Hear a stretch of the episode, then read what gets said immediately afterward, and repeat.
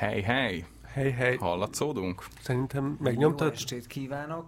Mindenki én hallatszódik? Azt hiszem hallak. Én hallatszódom? Igen. És én?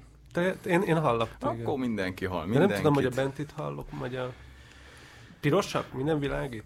Minden jó. Jó, ismét felnőttek vagyunk, ez kiderült, hogy nincs, nincs segítség. Szerintem viszont nagyon halkak vagyunk, nem tudsz egy na, kicsit... Na, kis kakaót. Igen, igen. Most na, jól? Igen, igen, ez így már köszönjük, sokkal jó. Köszönjük, Podméter. Oh, yeah. Um, gyülekezzetek közben um, hallgatók, mert folytatjuk a Karamazov zarándoklatunkat a zarándokokkal. Mert hogy mi vagyunk a zarándokok igen, műsor. Ismét zarándokok. És közösen olvassuk Dosztojevszkij Karamazov testvérek. És itt van velünk ismét Asztrik, örök társunk a Karamazov testvérekben. Sziasztok! Meg itt van Benedek, szia Benedek! Ciao. És itt van Füles is. Ej, jó, sziasztok! És aki nincs itt, az még mindig a Samu, aki továbbra is szponzorokat keres nekünk Amerikában. És most egy, egy mozsártörő céget szervezett be nekünk. Nem tudom, hogy hogyan, meg miért, de hogy én nagyon örültem teljesen neki. Viszont a, a rádiónak meg akár ti lehettek a szponzorai, hogyha az adótok egy százalékát felajánljátok a Tilos Rádiónak, és erre bátorítunk mert titeket, mert ez... ez, ez... Ti felajánljátok? Én fel fogom ajánlani. Ti adóztok? Ja, ti dolgoztok. Jó, hát úgy könnyű. Na, de akkor folytassuk is, mert azért múltkor, múltkor is kiszaladtunk az időből, és ott hagytuk abba, hogy kimaradt az orosz szerzetes című fejezet, amit most röviden diskur, diskurálni fogunk róla.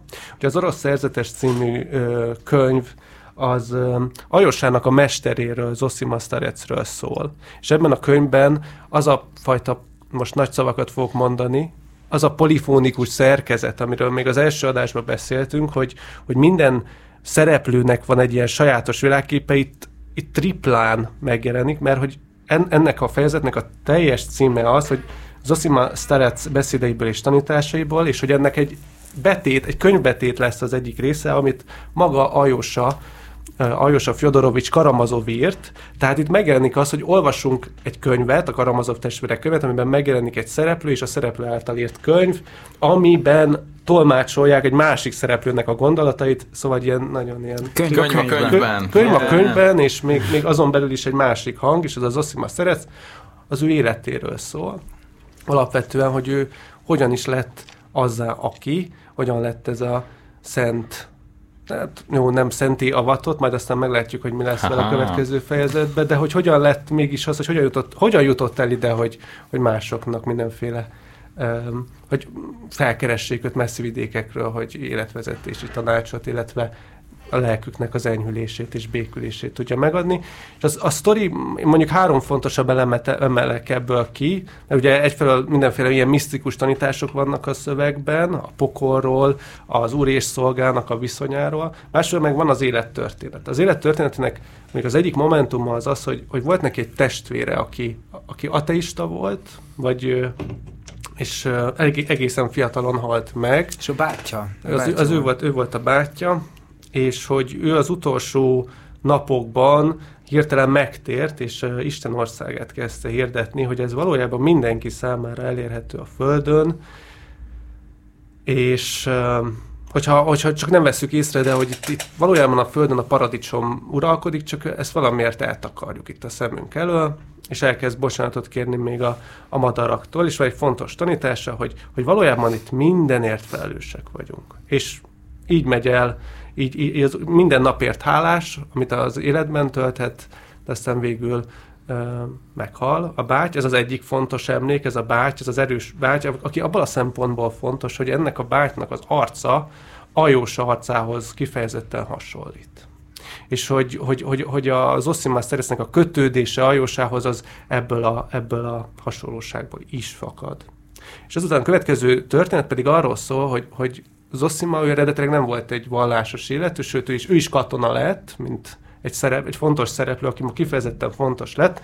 Ő Mitya, ő, ő is tisztként szolgált, és valójában kicsapongó életet élt, és egyik nap, amikor beleszeretett egy nőbe, aki, aki nem viszonozta a szerelmét, párbajra hívott egy másik tisztet, nem biztos, hogy tíz, de az biztos, hogy egy, egy ilyen párbaj helyzet alakult ki, és azon a napon valahogy azon az éjszakán meg, jól megpofozta a szolgáját, ahogy szokás szerint meg szokta pofozni, de hogy valami át, átfordult benne, és még aznap bocsánatot kért a szolgájától, letérdelt előtte.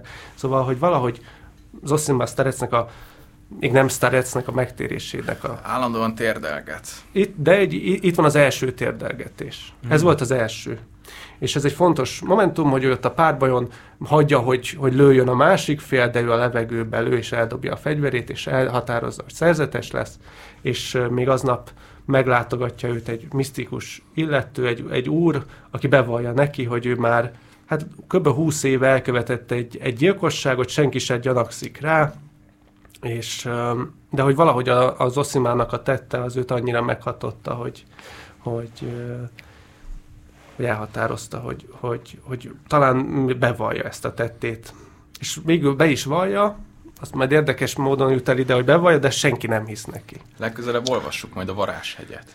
Jó, majd elolvashatjuk. Nem másik de, hogy, de, hogy, de hogy senki sem hisz ennek az embernek, aki, aki, aki elkövette ezt a gyilkosságot, és végül bolondok házába hal meg, de hogy az Zoszima mégis azt érzi, hogy itt, itt az, úr, az úrnak a a csodálatos cselekedetei világosodtak meg, majd később itt az Zoszima mindenféle izgalmas dolgokról kezd el beszélni, amiről már beszéltem, mi a pokol, miért olvassuk a Bibliát, hogyan lehetünk hatással másokra, és akkor most beszélgessünk róla röviden, annyit zárójelben a hallgatókhoz, hogy most azt találtuk ki, hogy, hogy nagyon röviden fogjuk összefoglalni mindannyian a, a szövegeket. Én két, fej, én két könyvet kaptam, és a többiek a következő kettőt fogják majd. Uh, vagyis, hogy még én a következőt én fogom, de utána majd a Asztrikot fogjátok hallgatni a Mitya című fejezetről, és az előzetes vizsgálódásokat pedig uh, majd Fülesmel fogja elmondani. Hát nekem, de hogy ebből, nekem... ebből a fejezetből mi volt nektek a legfontosabb, illetve én azt a témát hoznám ide, hogy, hogy, hogy ez a spirituális um, megtérés, amit itt beharangoztam, hogy még a bátytól jön, hogy, hogy, hogy mindenért felelősek vagyunk, mindenért felelősnek lenni, ez a, ez a nagy, ö, egyik egy ilyen erős, ö, ilyen visszatérő, refrénszerű szólama ennek a, a, ennek a könyvnek. Azon túl, ami az magának a, a mottója a könyvnek, ez a, a mag példázat, az elhaló magról, az is itt, itt ebben a szövegben többször-többször visszatér. Szóval nektek mi volt a fontos? Hát én nekem, nekem az lenne fontos, vagy én azt hallgatnám meg szívesen, hogy ö, ti, ti személyesen hogyan álltok ehhez az egész ilyen spiri dologhoz, nektek, nem tudom, megrögzött ateistaként, most ezt csak úgy megajánlom nektek, hogy azok vagytok-e, de hogy ö, nektek, nektek milyen arc ez a starec? Jó fejdúd? Amúgy ö, nekem, nekem nagyon Uh, nagyon közel áll a szívemhez a starec. Szóval én uh, sokáig is jártam itt, az, meg, uh, uh, dolgoztam uh, ilyen uh, egyházi táborokban is, uh, gyerekeket, uh, gyerekekkel, akkor ott is uh, ugye ott voltam. A pap, az atya, és hogy én, ez, én tehát, hogy hozzá, hozzám valamilyen szinten amúgy közel áll ez a, ez a világ, és közel áll ez a Ez a, ez a szélsőséges emberi jóság, amit talán így ezt, ezt mondanám, hogy nekem így ezt jelenti a starec.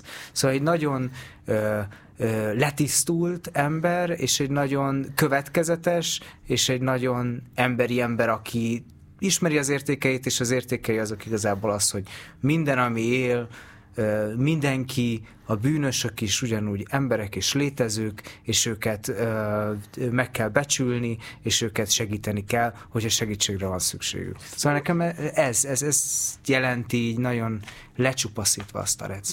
Az én szívemhez közel áll. Én, én is, ö, én azért ezt elutasítom, hogy én megrögzött ateista lennék. Én nem, én nem, én nem tudom, hogy ateista vagyok-e, de hogy, hogy ö, amit én a starecről gondolok, és ez nagyon izgalmas, amit a, ahogy befejezted, Asztrik, hogy, hogy ők is emberek, emberek, meg bűnösök, csak hogy, hogy ott van egy fordulata a starecnek, hogy ő maga, meg, és ettől lesz ilyen igazán keresztény, meg igazán krisztusi figura, hogy azt mondja, hogy én még, még azoknál is sokkal bűnösebb vagyok, és ha majd oda jön hozzám valaki, aki elkövetett valami bűnt, akkor azonnal megvizsgálom, hogy én talán nem voltam eléggé világos fákja, nem, nem, nem, nem mutattam eléggé jó példát, és azért, azért tudta elkövetni ezt a bűnt. Tehát ott van egy ilyen uh-huh. igazán erőteljes felelősségtudat azzal kapcsolatban, hogy amit én mondok, amit én öm, teszek ebben a, ezen a földön, ahol itt vagyok, Az, az mindenkire hatással van, és ha elkövet valaki egy bűnt, abban talán nekem sokkal inkább van felelősségem, mint a bűnösnek. De, de én, én, én összességében azt a recept, én ezt a szövegrészt kétszer kellett elolvasnom, szóval csak olyan, olyan, olyan gyenges, gyenge szövegrésznek tűnt, de aztán, ahogy újra meg újra visszamentem hozzá, egyre erős, erősebb lett. Főleg ez a, ez a motívum, hogy... hogy mit jelent magnak lenni, meg, meg van a gyászsal kapcsolatban egy fontos gondolat, amit én, amiről szívesen beszélünk, csak lehet, hogy már nem lesz rá időnk.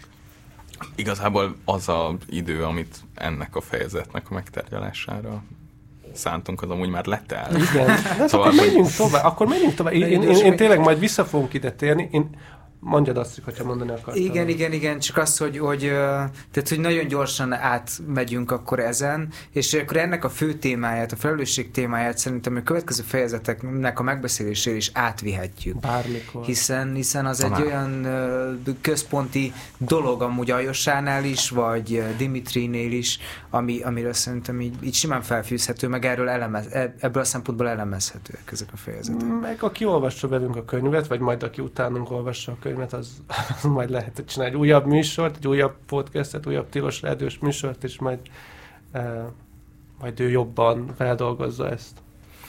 Hát de annyi, annyi, annyi anyag van ebben, hogy biztos, hogy hiányérzetünk lesz, de én, én adom, hogyha áttérünk. Menjünk a tovább mai, az Aljosára, mert bent. Még sok minden van, rengeteg. És ez, még, ez ugye még a pótlás része volt. Igen, igen, igen. Az fontos, ez... hogy az a szakasz, amit most olvastunk, szerintem én most így előjáróban annyit mondanék, hogy ez a legerősebb szakasza volt a könyvnek, a számomra, és itt már nem éreztem azt, hogy nekem egy, én egy nagy könyvet olvasok, amit nagyon kell értenem, nagyon utána kell járnom, hogy befogadható legyen, hanem amiben talán csak úgy elengedhetem magam, és uh, együtt izgulhatok a szereplőkkel, hogy mi, mi, mi lesz. Nem tudom, hogy... Nekem teljesen olyan érzésem volt, mint amit iskolás koromban éreztem, amikor a Harry Pottert olvastam. Szóval, hogy ilyen, hogy ilyen iszonyú olvasmányos, pörgeti magát, izgulsz, nem, nem, nem gondolkodtam azon, hogy igen, most akkor itt akkor ki is, kicsoda, hogy van, hanem így...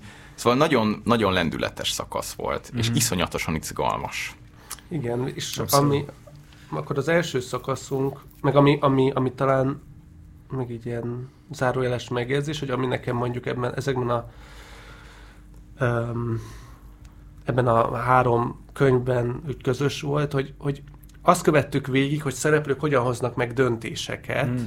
és azok a döntések milyen ambivalenciák folyt, vagy milyen ilyen ellenmondásokon keresztül születnek meg, és hogy igazából két oldallal ezelőtt még nem lehet tudni, hogy abból milyen döntés fog majd következni, mert folyamatosan ö, hezitálnak, illetve meg meggondolják, meg újra gondolják a szereplők, hogy éppen és igen, mit fognak csinálni. Igazából két szereplőről van szó, Aljosáról és Mityáról, és az első könyv, amit olvastunk ebben a fejezetben, annak Aljosa a főszereplője, vagy az Aljosa a...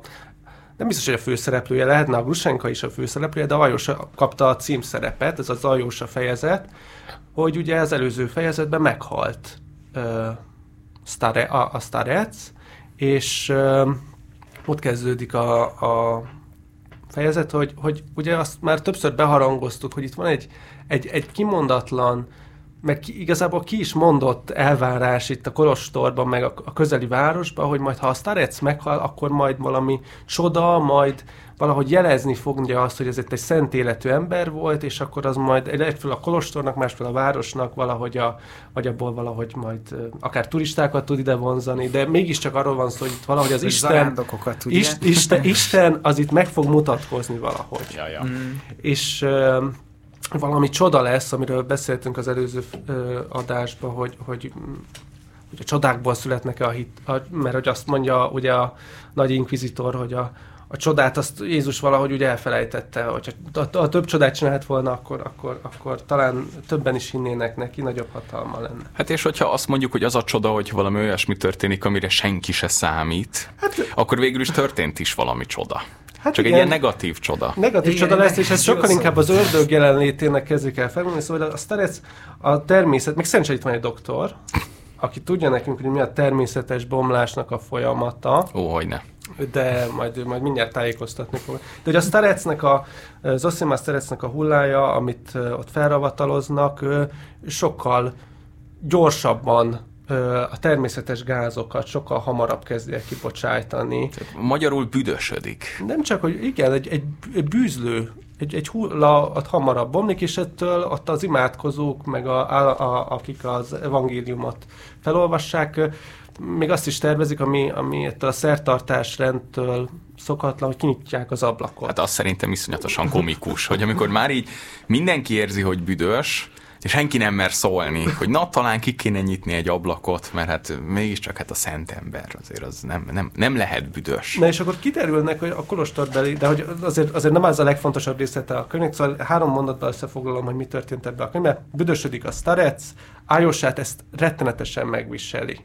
Mert hogy ő is, és az Ivánnak a részben Ivánt idézi, hogy, hogy, hogy ő ezt nem tartja igaz, nem tartja fairnek, mm. ami történik, és ő beindul egy egy, hát, mm, nem, valami fajta, kezd eltávolodni itt az Úrtól, itt valami nem stimmel a világban, hogyha ilyen történhet, hogy valaki, hogy valaki szent élettől az, az ilyen hamar elkezd büdösödni, illetve hogy mindenféle felforgás, mindenki röhög. A, a kolostoron belüli ellentétek, amik mindig ott voltak a sztereccel kapcsolatban, megjelennek, ott van a Ferapont atya, aki mondja, hogy ő mindig is tudta, hogy itt az ördögről van szó a szterec képében, és neki kezd el hinni a, a, a közönség nagy része, de Ájosát viseli meg ezt ugye a, a legjobban, aki Um, aki például, mivel böjt időszak van, elfogadja a kolbászt, vodkázik, jó, akkor menjünk el Grushenkához is.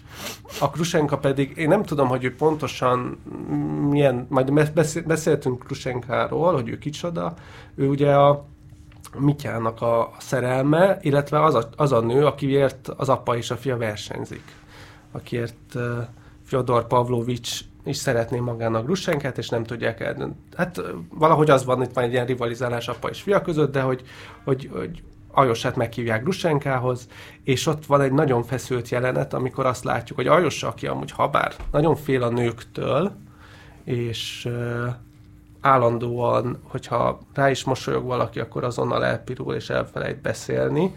Most itt van egy Grushenka, aki hát egy korabeli, Nem, nem azt mondom, nem, nem tudom, hogy szexszimbólumnak lehet-e nevezni, de ez biztos, hogy egy, egy, egy, egy dögös, dögös, dögös mm. csaj lehet.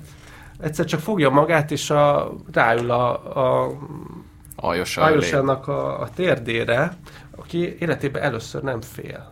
Mm. Életében először nem Meg sem... életében először ült egy csaj az ölébe valószínűleg. Valószínűleg életében először ült egy csaj az ölébe, de amikor a Grushenka megtudja, hogy, hogy, hogy itt most éppen Ájosa gyászol, akkor Grushenka megsajnálja, és elmesél neki a hagymának a történetét, a hagymának a mesét, amiről akár később kibogozhatjuk, hogy mi ez a mese, hogy én adtam egy szál hagymát, és ez, ez Ájosát is megérinti, ez az egy szál hagyma történet, hogy, hogy itt mindenkiben történik egy fordulat. Ájosa visszakapja a hitét, Grushenka pedig, aki elmondja neki, hogy ő, hát úgy tűnik, hogy már egy harmadik pas is a történetbe, hogy nem csak a Fjodor Pavlovics és a Mitya mm. között van itt rivalizálás, hanem Grushenkának még öt évvel ezelőtt volt egy másik férfival dolga, és írt egy levelet neki, hogy, hogy hát, visszatért. És Grushenka készül visszamenni hozzá. Ez majd később lesz fontos, mert a következő könyv, könyvek szem, aspektus, könyveknek a szempontjából fontosabb, hogy Grushenka készül elmenni ehhez a ö, lengyel korábbi szerelméhez. És Ájosa örömmel megy vissza a kolostorba, ahol egy álmot lát ö, a sztareccel és Jézussal, és minden egy nagyon-nagyon színes álom. Ö, És valahogy végén az álomból felébredve elkezdi csókolgatni a földet, a csillagokat, és árja, hogy a földön lehet, és hát visszakapja a hitét, és uh, a, regény, a, a, a fejezetnek a végén már az az, az, az, az az utolsó mondat, azt hiszem, hogy három nap múlva elhagyja a kolostort. Tehát elkezdődik az élet, ami, amit, amit a Sztárec szánt neki. Szóval ez a fejezet nekem azért volt nagyon izgalmas és feszült, ahogy látjuk Aljosát, aki csalódik, és már kolbászt teszik, vodkázik, egy nő az ölébe ül. Csajozik, igen, tehát hogy igazából ez megtörténik. És az utolsó, valahogy visszafordul egyszer csak a dolog. Itt valahogy megáll, mert nem, nem, egyik pillanatig se lehet tudni. Én, itt nem tudom, hogy ti úgy követtétek az eseményeket, hogy itt majd Aljosával lesz valami, vagy nem tudom, hogy ti hogy, hogy voltatok ebben a ja, én, én, én, én nagyon... Nem tudom, nekem fura lett volna, hogy Aljosra így, akkor így izé rámegy akkor Grushenkára, és akkor, tehát, hogy, hogy akkor így beteljesedik ez a, ez a böjttörés, és akkor ő teljesen így eltávolodik tőle. Te Füles, hogy eltávolodik? Nekem, nekem, nekem teljesen arról szólt ez a szakasz, hogy, hogy mint, mint amiről beszéltünk korábban, hogy itt mindenki valahogy így totál el van veszve, és mindenki valahogy keres valamit. Vagy minden, mindenki valahogyan keresi a saját útját. És hogy, és hogy ami, ami iszonyatosan jó ebben, az az, hogy, hogy tulajdonképpen a, a Sztarec halála, meg az ebből fakadó gyász, az egy milyen masszív ilyen határhelyzetet teremt Aljosa számára. Szóval, hogy egyszer csak egy olyan helyzetbe kerül, hogy a megszokott számára ismerős világrend az most így fenekestül felfordul, az a valaki, akit eddig ő így mindenben követett, és, és így apjaként szerette, tulajdonképpen ilyen teljes iránymutatást nyújtott neki, annak a személye totálisan megkérdőjeleződik ezzel, hogy, hogy hamar, hamar kezd el büdösödni, és, és az Aljosában ilyen, ilyen kételyek vannak. Most akkor mi, mi az Isten is van? És, és szerintem ez, ez a fejezet, ez tulajdonképpen ezt, ezt adja nekünk közre, ezt, a, ezt hogy hogyan, hogyan működünk az ilyen, az ilyen, ezekben az ilyen határhelyzetekben, hogy amikor egyszer csak a sors az elénk dob valami olyan helyzetet, ami szembesít minket azzal, hogy most már nem tudjuk a megszokott rendben élni az életünket, valamit, valamire nagyon választ kell adnunk, vagy valamit nagyon-nagyon változtatnunk kell, vagy lehet, hogy nem, de valami, valami út mellett nekünk el kell, el kell köteleződni, és szerintem ez a fejezet ez erről, erről a harcról szól, hogy, hogy az Aljosa, ő ebben az új helyzetben elkezdi keresni magát. Nem, nem, nem talál még rá, de, de kipróbálja magát új, új helyzetekben. És, és szerintem ez nagyon, szerintem ez nagyon-nagyon szép a, leg, a legvége, hogy akkor valahogy így valahogy így, így tulajdonképpen nem is az, hogy talál valami választ, hanem egyszerűen elkezd annak elképesztően örülni, hogy neki egyáltalán van lehetősége arra, vagy hogy egy, egyáltalán meg, megszületett és él, és hogy a földön van, és hogy neki van, van, van lehetősége arra, hogy kitalálja a saját útját. És nekem valahogy ez a, ez a kirohanás ott az esőbe, meg ott ugye a meg, megcsókolása a földnek, ez, ez valahogy úgy ezt, ezt szimbolizálja, hogy, hogy mennyire király dolog, mennyire király dolog élni. Szóval az, ott, ott szerintem nagyon-nagyon menő az Aljosa, szerintem ott ő egy, egy cool, cool faszi, és, és ez, egy, szóval ez egy súlyos krízis, amiben, amiben ő van. De szerintem, nagyon has... ezt, egy, egy, hm. szerintem ezt egyedül nem tudná az Aljosa lejátszani magában. Tehát, hogy ö, nekem az én olvasatommal legalábbis azért, ö, vagy hogy azt látom, hogy ő ugye elmegy, és akkor elkezdi a... a tehát az emberek így megkínálgatják, nem tudom mi, tukmálják rá, ő meg már nem áll ellen, és ő azt mondta, hogy bármi. Jöjjön, jöjjön bármi, tök mindegy. Hát izé meghalt hát persze, a Sztarec, hát megbüdösödött. A, a, teljesen izé, a padló, vagy a szőnyeg van. Ki lehet húzva a lába alól. Nincs, ő, ő teljes talajvesztettségben van. Ez érdekes, hogy tényleg, tényleg elkeseredik, de közben a szöveg valahogy szeretné valahogy minket arról biztosítani több ponton, hogy amúgy... a Aljosának van hite, és hogy akkor is lenne hite, hogyha nem büdösödött, vagy ha bebüdösödik. Szóval ő nem, ő nem várt volna csodát, és pont ez az izgalmas naivitás a történetben, hogy mégis csalódik annak ellenére, hogy őt ez elvileg nem érdekli. Hát lehet, persze, hogy érdekli. Hát hogy meg persze, hát hogy persze. Hát az egész kolostor ugye ö, teljesen így megváltozik hirtelen egy, egy, egy pillanat csettintésre alatt... a kép a Sztarecről. Igen, ez, ez, a legiz, ez egy nagyon izgalmas része a szövegnek, ahogy, ahogy az addigi szentéletű hirtelen az ördögnek lesz a követte, és, és hirtelen elő, előjönnek a sztorik, hogy, hogy miért is büdösöd, hogy ez mit is jelenthet a büdösödés, és például ott van valaki, aki elmondja, hogy eljött hozzá egy zarándok, akinek valami borzalmas fájdalmai voltak, és ő ő nem, nem uh, imádságot ajánlott, meg, meg gyónást, hanem ő orvosságot ajánlott fel, hogy ő mindig is az ördögügynekő volt feltehetőleg, és, már, és aztán hozzanak neki az újabb bűneit, hogy, hogy ő édességet is evett, és nem vetette meg sose az édességet. Ja, ja, ja, ja, ja. Na, amúgy, amúgy, ha doktor urat megkérdezem, akkor lehet az, hogy a büdösség a cukorból jött? Lehet, persze. Hogy, hogy... hogy ne, ez, ette a bombont, és emiatt büdösöd. Ne, nekem, ne, nekem ez, ahogyan, ahogyan olvastam, mondom, teljesen ilyen, tehát, hogy valahogy ami, ami ilyen, ez az ilyen szentség, meg, meg valahogy ez az ilyen pátosz, amit úgy én is éreztem így a, így a Sztareckről, és hogy ez, ez milyen, milyen szép, meg hogy milyen jó, hogy van egy ilyen guru, aki, aki így utat mutat nekünk, és aztán a halála után ez az egész ilyen büdösségen való, vagy ennek ilyen iszonyatos nagy jelentőség tulajdonítás, ez, ez annyira ilyen, ilyen ne, ne, nekem ilyen totál ilyen gyerekes, sötét középkor, bugris, izé, szóval, hogy hogy, hogy ne, ne, nekem ez az egész ilyen kolostori feelinget, ami korábban valamilyen, valami nagyon mély, ilyen nagyon spirituális, ilyen nagyon izé valamit adott, az most, az most hirtelen ilyen, ilyen totál agyament hülyeségnek tűnt, hogy itt emberek teljesen komolyan olyan dolgoknak tulajdonítanak iszonyú nagy jelentőséget, aminek valójában amúgy nincsen jelentősége, és nem, nem, nem kéne. De, de közben meg Aljosában ezen az éjszaka a szöveg szerint valami nagyon fontos történt, és akkor egy pár sort azért felolvasnék, és aztán menjünk a következőre, hogy valami eszme lett úrrá értelmén, immár egész életére is örökkön-örökké, gyönge ifjúként omlott a földre, de egész életére megkéményedett harcosként állt fel, és ezt tudta, és érezte mindjárt elragadtatásának már abban a pillanatában. És később sem, soha életében nem tudta elfelejteni Jajos ezt a pillanatot, mintha lelkemben szállt volna akkor valaki, mondogatta később a szavaiba vetett szilárd hittel.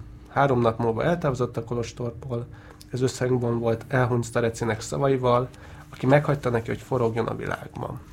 Szóval, hogy az Aljosa mégis annak ellenére, hogy elveszti a hitét a fejezet elején, és megrend, vagy megrendül pontosabban a hitébe, a fejezet végére valahogy megszilárdul a hite.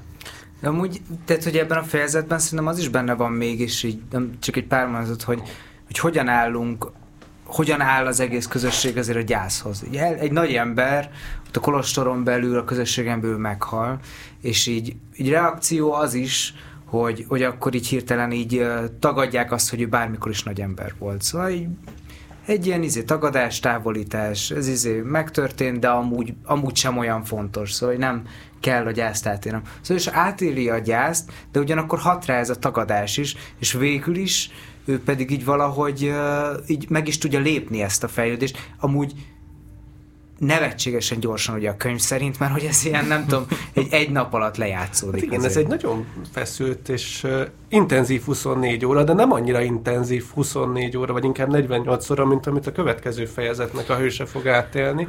És akkor szerintem menjünk bele a Mityába, mert uh, ugye most már tudjuk, hogy, hogy Mitya ezen a ponton, most majd át, átadom a szót, de hogy megtudtuk, hogy Grushenka, akiért megy a harc, igen. Uh, már másé. Nem az apáé, Szoszit nem is... lelép. Csá. De hogy most menjünk át a fejezetbe, mert hogy azt mondtuk, hogy Aljosának is volt egy intenzív huszonnégy órája, uh-huh. ahol... De nézzük meg a Mityájét, mert szerintem az ennek a... huszonnégy órája. Az még izgalmasabb, még intenzívebb. Ez Mitya közben teljesen...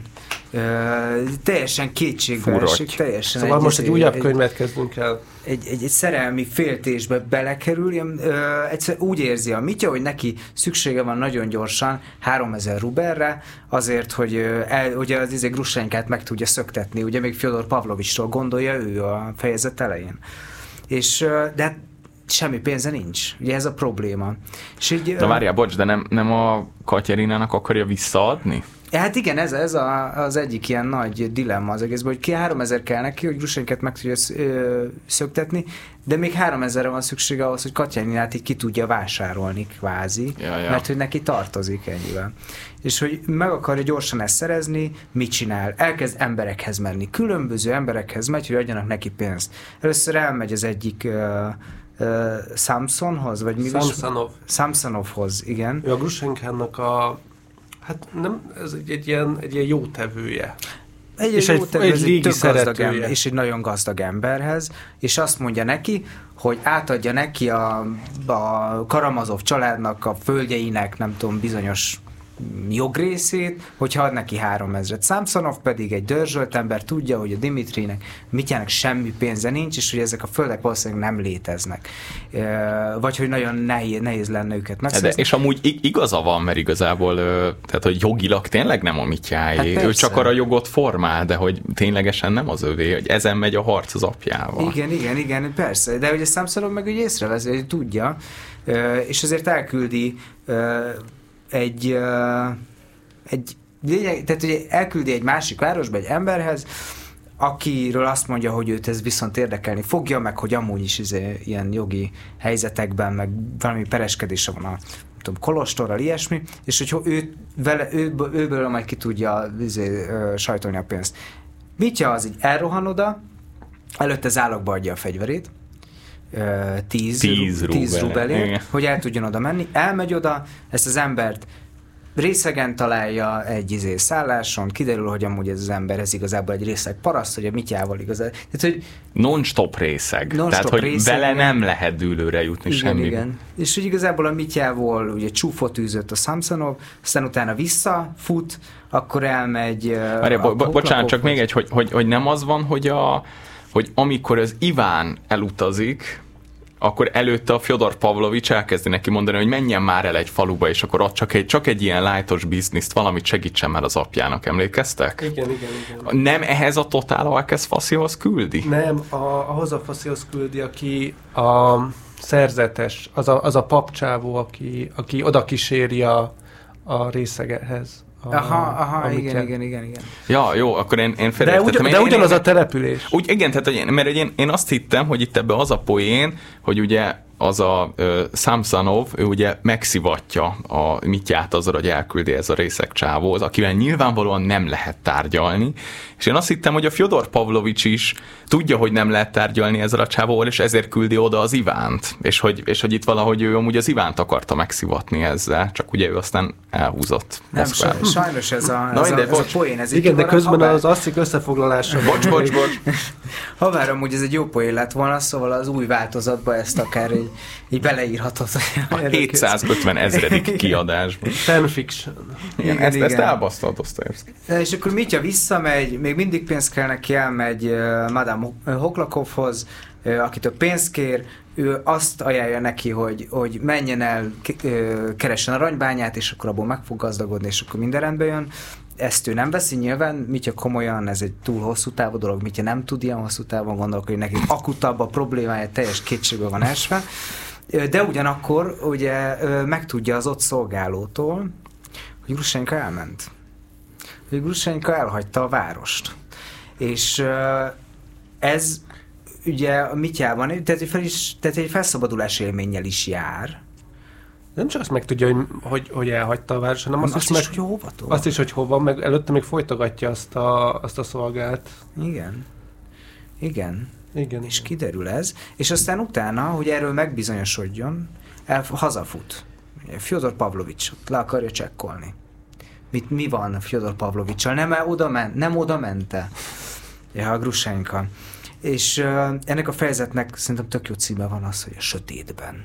És oda oda lopózik az ablakhoz, a Fjodor Pavlovics ablakához, megnézi az öreget, hogy ugye most így izé, vagy Grushenka, vagy senki, és így látja, hogy az öreg így járkál a szobában, nem tudom, így tétlenkedik, izgul nagyon, és így már akkor egy kicsit megnyugszik, de ugyanakkor ő meg tudja a Fjodor Pavlovicsnak a titkos kopogását, amit arra talált ki, hogy ha Grushenka jön, akkor a szolgáló ezzel jelezze neki. És akkor kinyitja a házablakát, vagy az ajtaját, de amúgy meg teljes elzártságban létezik. Fjodor Pavlovics retteg attól, hogy ugye bármi történik. A mozsártörőt már felvette? A mozsártörőt felvette, igazad van. Az így kimaradt, azt még amikor elindult a Fjodor Pavlovics, az felvette egy mozsártörőt. Lehet, hogy ezért támogat minket a... Nem, ezen mindegy... még nem gondolkoztam. Nem, érdekes egybeesés. Könnyen lehet. Szóval akkor... Jól is tartottam, igen, bekopog, az öreg az odaszalad az ajtóhoz, kinyitja, és akkor megnyugszik a Mitya, hogy akkor tényleg nem látott Grushenka, akkor csak ebben a másik városban lehet. El akar futni, de akkor Grigori meglátja őt. Odafut, már Mitya a, ott ül a, a kerítésen, és elkezdi ugye vissza, megpróbálja visszatartani a Grigori, ekkor bum, Mitya az lecsap a mozsártővel, mozsártörővel. És Grigori elterül a földön, Mitya teljes pánikban, mi történt, most akkor megölte, lemegy, így elkezdi tapogatni, be akarja, nem tudom, kötözni a fejét, hogy elállítani a vérzést, dől a vér, aztán utána pedig ez, a mozsártörőt azt a, az ösvény közepére dobja, és így elszalad. Ez történik. Aztán utána hirtelen dönt, elmegy, ugye Grushenkához az van, hogy Makróéba megy, ahova Grushenka ment, és igen, elmegy igen. Oda egy és, nagy bulira. És előtte baromi sok kaját, meg piát vesz, elképesztő pénzek, visszaveszi valahogy a fegyvereit is. Igen, igen, emlékeztet minket az elbeszélő, hogy előtte még zálogosította a fegyverét, most meg hirtelen háromezer rubelje mm-hmm. van. Igen. Hogy került hozzá ez a pénz? Igen, és akkor ott ki, ki is mosdatja ez a, a zálogos a jó öreg Mityát, visszakapja a fegyvereit, pénzt vesz, vagy nem pénzt vesz, ez van. Kaját vesz. Kaviár, tizenkettő, pezsgő, több tucat, pezsgő. pezsgő. Fogad egy kocsit, és akkor elhajtat Makróéba. És a Grushenka után, ugye? A Grushenka után, azzal a szándékkal, hogy közben folyamatosan gondolkodik, miközben ugye robog a kocsi, futnak a lovak, és azon gondolkozik, hogy ő, jó, ő ma este bulizik egy jót, megmondja Grushenkának, hogy mi a helyzet, hogy ő teljesen szeret, és hajnalban, vagy még hajnal előtt öngyilkos lesz. Ezzel a szándékkal érkezik oda.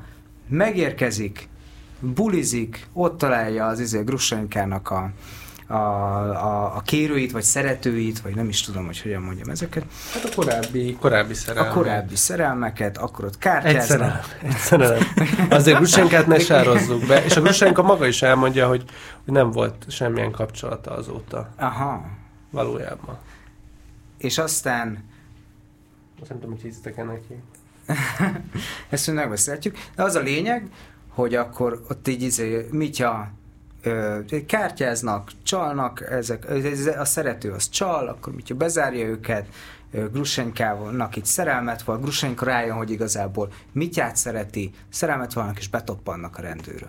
Hát a végén, igen, reggel felkel, és ott, ott vannak a rendőrök. És ott vannak a rendőrök.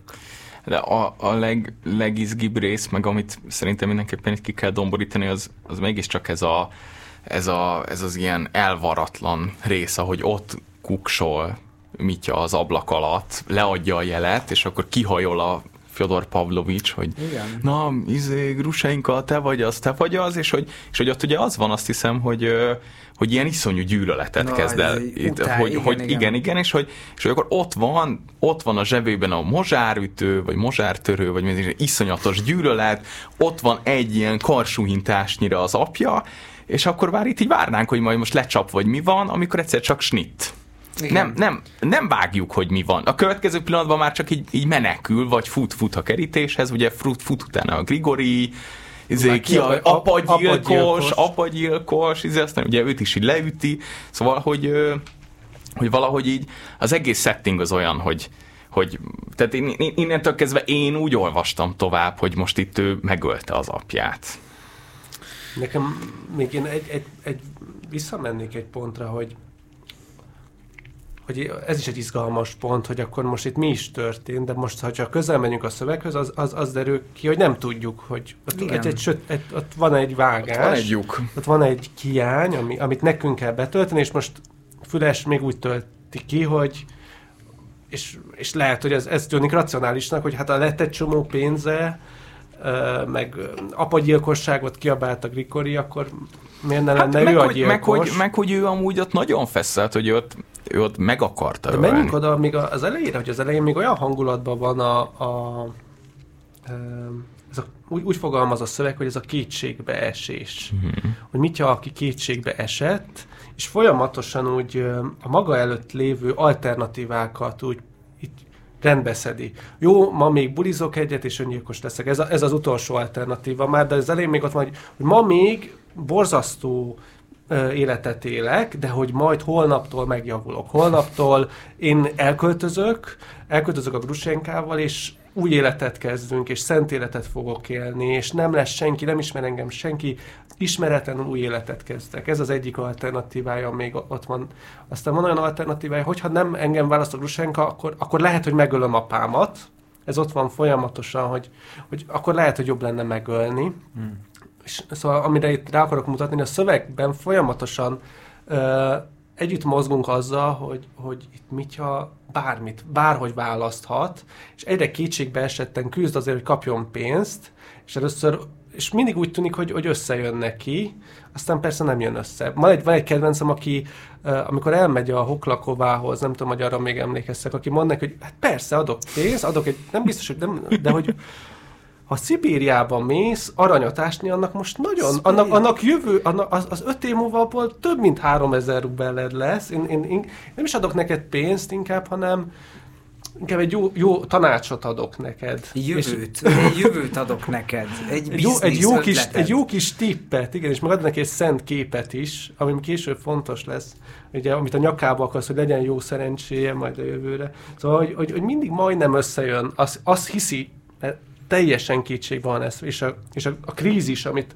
hoztál, hogy a krízisre jellemző ez a hmm, befolyásolhatóság. A szuggesztibilitás. Igen, az, az, ott, az ott nagyon benne van ebben a szövegben, és nagyon élesen tapintható, hogy, hogy mindig majdnem összejön. És nekem amúgy, én nem láttam sok uh, Karamazov uh, testvérek uh, adaptációt. Csak keveset? Egy, egyet láttam színházban, és pár YouTube videót megnéztem, de nem hiszem, hogy bármelyik át tudná adni, de lehet, hogy ha majd valaki betelefonál, akkor az, hogy ennek a feszültségét, ami ebben a, ebben a szakaszban van, az, az, az nagyon emlékeztet engem. Nem tudom, hogy ti láttátok a Csiszolatlán Gyémánt című filmet. Nézzétek nem. meg, nem.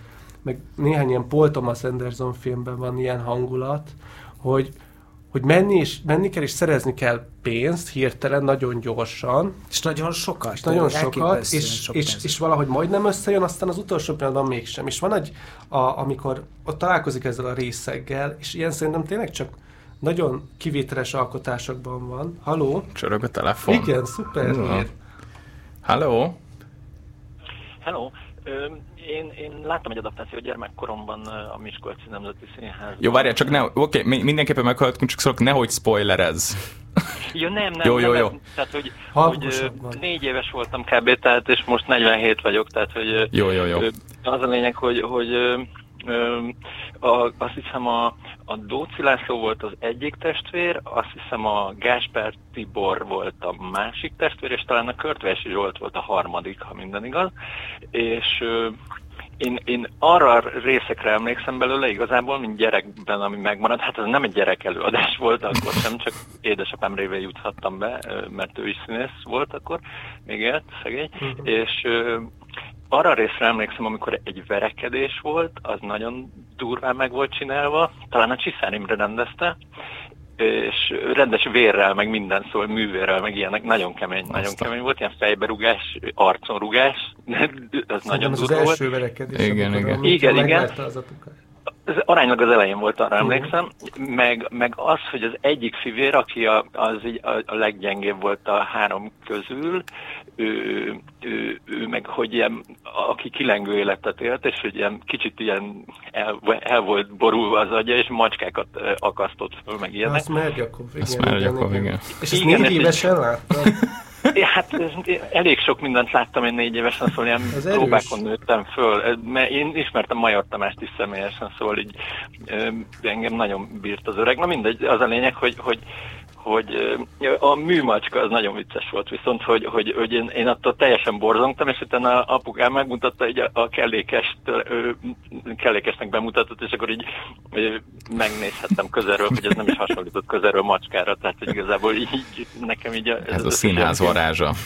Igen, igen, igen, de, de maga az élmény, tehát az a Karamazov testvérek sztori, ez egy akkora ilyen, hát egy ilyen kicsit ilyen megrázkodtató volt, meg kell, hogy mondjam, így gyerekként. Biztos, hogy... Lehet, hogy öt voltam, de négy-öt körül lehettem, és így, így, így elég kemény volt. Szóval tényleg kemény volt, és nagyon jól meg volt csinálva, arra emlékszem, hogy tényleg döbbenet volt minden előadáson a nézőtéren. Szóval azt tudom, hogy... De spoilerezni nem is tudnék, mert azt hiszem a második végére, tehát ugye a második felét már nem láthattam, és egyszer sikerült csak megnéznem, szóval igazából. Az elsőben, amíg még macskákat akasztanak fel, azt még megengedték, hogy megnézd, de a, a második felvonás az... Nem, azt hiszem valami, tehát valami technikai okok miatt kellett akkor elhagynom a nézőteret, tehát nem feltétlenül azért, mert valami más történt, csak hogy, hogy a második felére abszolút nem emlékszem, szóval azt nem is láttam akkor. De hát azért elég sok ilyen, ilyen darabot láttam a, a, akkoriban is, meg utána is, úgyhogy de ez nagyon mély nyomokat hagyott. Ja, ez tök, tök jó, hogy beégett. És igen, egy, egy ilyen korai köszi, élmény. Köszi, hogy hívtál. Ennyit szeretem volna, köszi. Csak hogy a adaptáció. Ja, ja, igen, ja. igen, igen, igen, igen. Köszi szépen. Ja, ja. Egyébként nagyon érdekes a műsor, nagyon jó. Örülünk, köszi. Örülünk, köszi, hogy hívtál. Hello. Hello. Hello, hello. Szóval az, az, amit nekem, én ki akarok emelni, hogy szerintem ez nagyon nehezen adaptált, az a helyzet, amikor egyszer csak kit van az a kétségbe esett figura, és egyszer csak észreveszi, hogy nem tudom, szénmonoxid mérgezés van, nem tudom, hogy erre emlékeztek el. Várjál, van még egy telefonunk. Halló? Az Isten, ki volt az édesapja az előző telefonálónak? Hát azt, azt nem tudjuk sajnos. De Miskolci Színház felé kell nézni.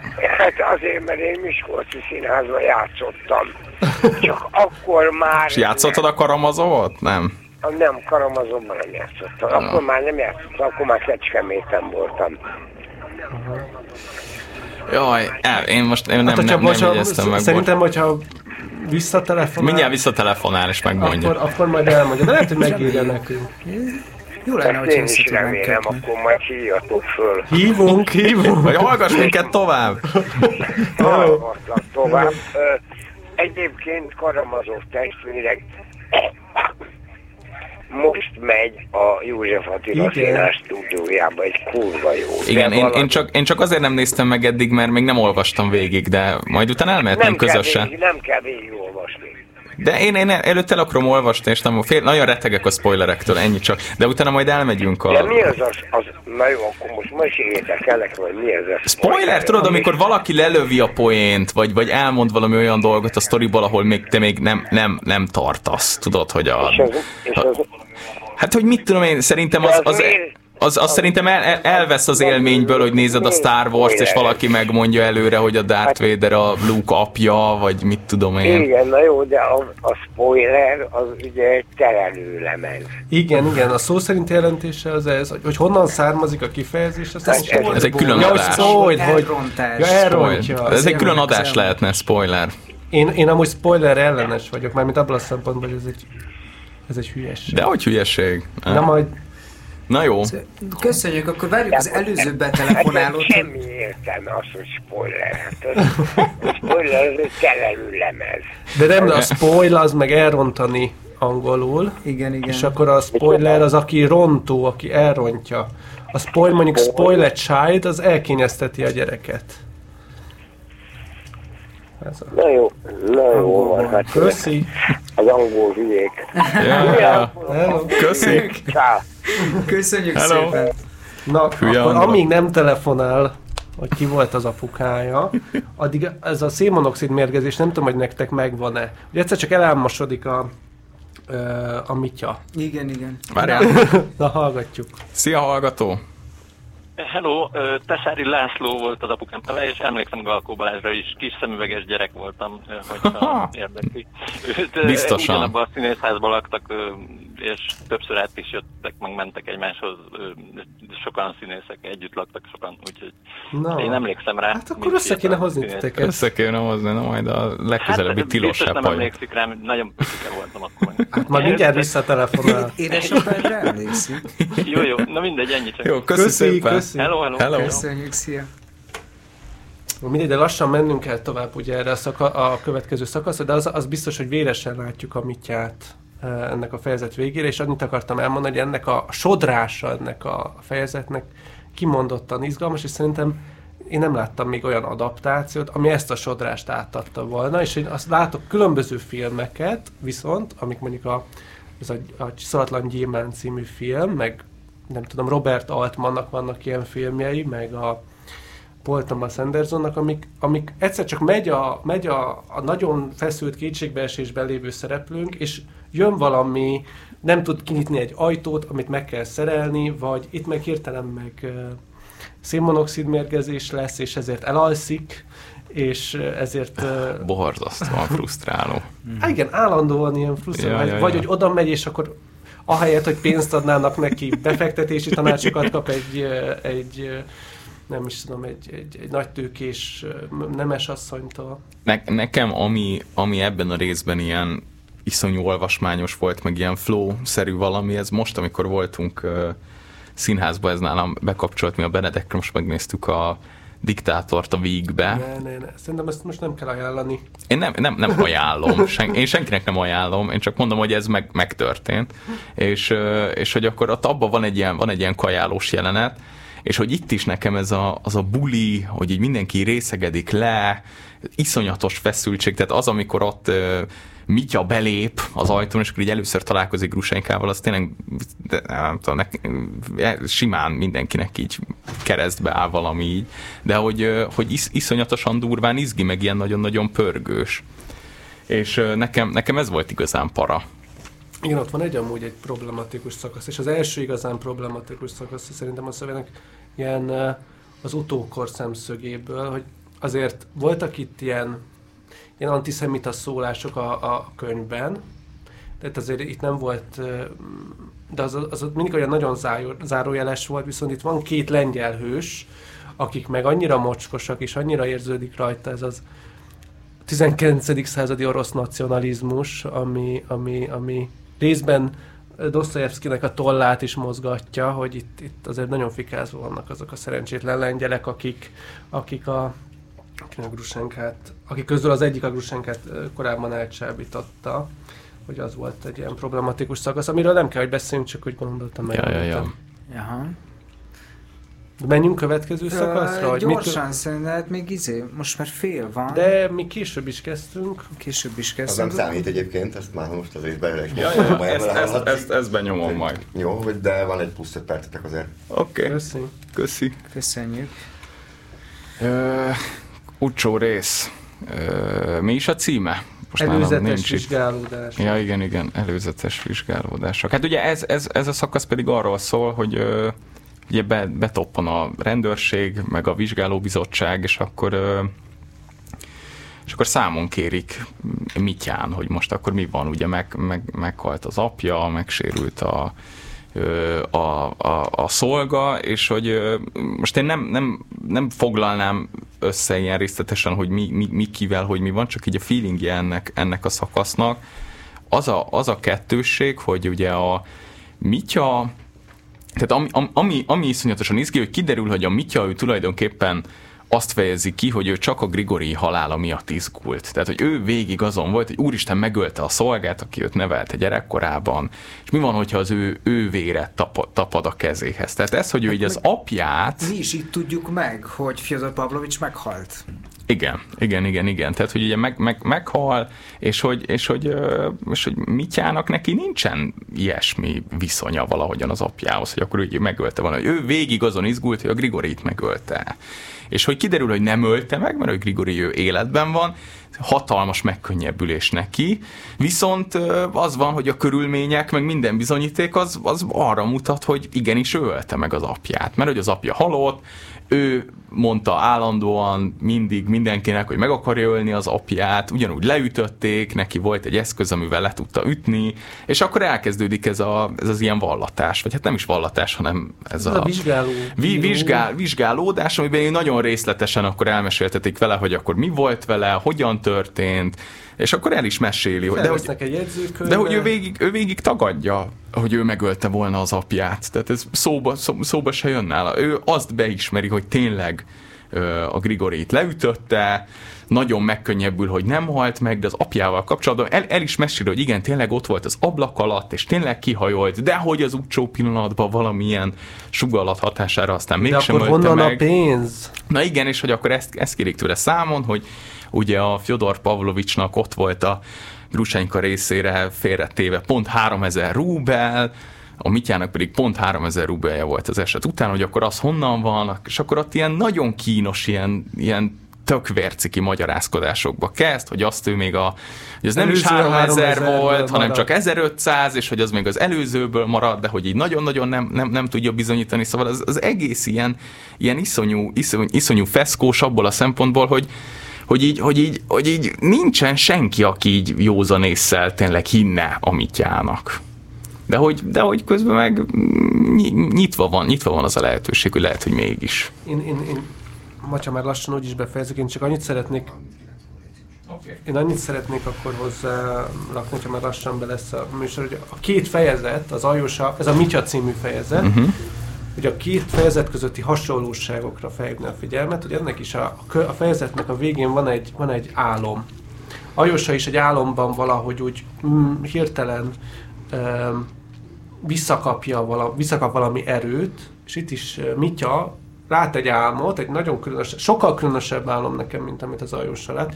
Itt egy ilyen szenvedő parasztokat lát, egy, egy, egy, egy szegény nőt, aki nem tud szoptatni egy e, csecsemőt, és megkérdezi az Aljosa, hogy kint, kint egy hintóból nézi ezt az egészet, hogy, hogy miért, miért szenved, miért sírnak? És e, valahogy hirtelen, amikor felkel ebből az álomból, meg valahogy azzal az elhatározással kell felgyünk mostantól, más fog, máshogy fogja élni az életét, és mostantól a szenvedésért, a szenvedésnek az enyhítésért fog majd cselekedni. E, és, és vállalja azt, hogy ha nem is ő a gyilkos, akkor is vállalja a következményeket. Elkezd vezekelni. Lehet, én öltem meg, lehet, nem én öltem meg. Ne, de nem, nem mondja, hogy lehet, én öltem meg. Hmm, azért valam, valamit mond, valamit, valamit mond azzal kapcsolatban, hogy lehet, szerintem hogy ő, ő totál szisztematikusan tagadja ezt, hogy ő... De ő... itt jön be szerintem az a felelősség kérdése, ami... Amiről az elég Na, nagyon azt, azt mondja, hogy akár kéne. Én meg is ölhettem volna. Igen, de, de nem ő ölte meg.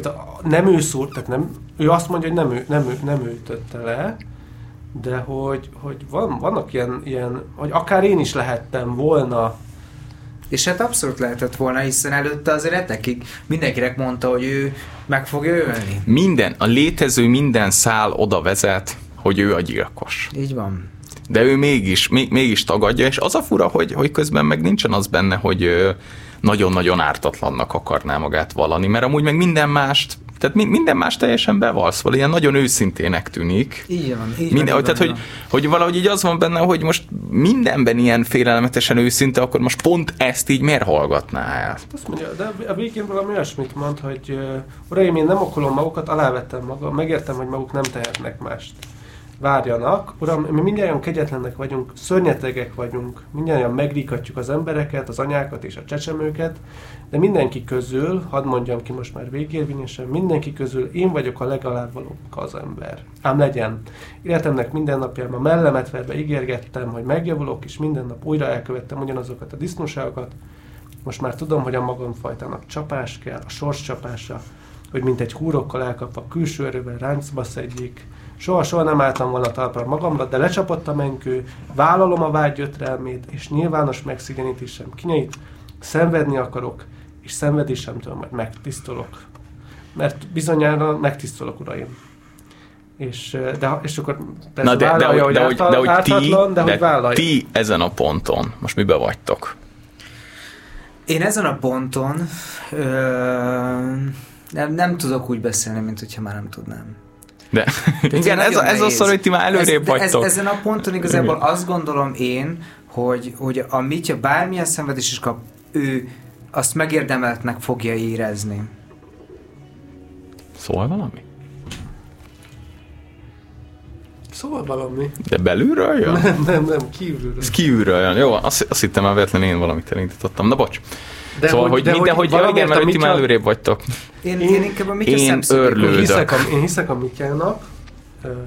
Nekem miértőnek tűnik, bármennyire is, tehát furcsa, hogy be van varva, be volt varva oda, valahova a szívéhez, a mellényébe, ezerötszáz... De, de, úgy, de úgy, hogy előtte tíz rongyos izéért zálogba adta a fegyvereit, tehát hogy totál nyilván nem volt neki ezerötszáz rubl. Szóval, hogy, hogy kamu. De, te nem hiszel annak az ezerötszáznak? Nem.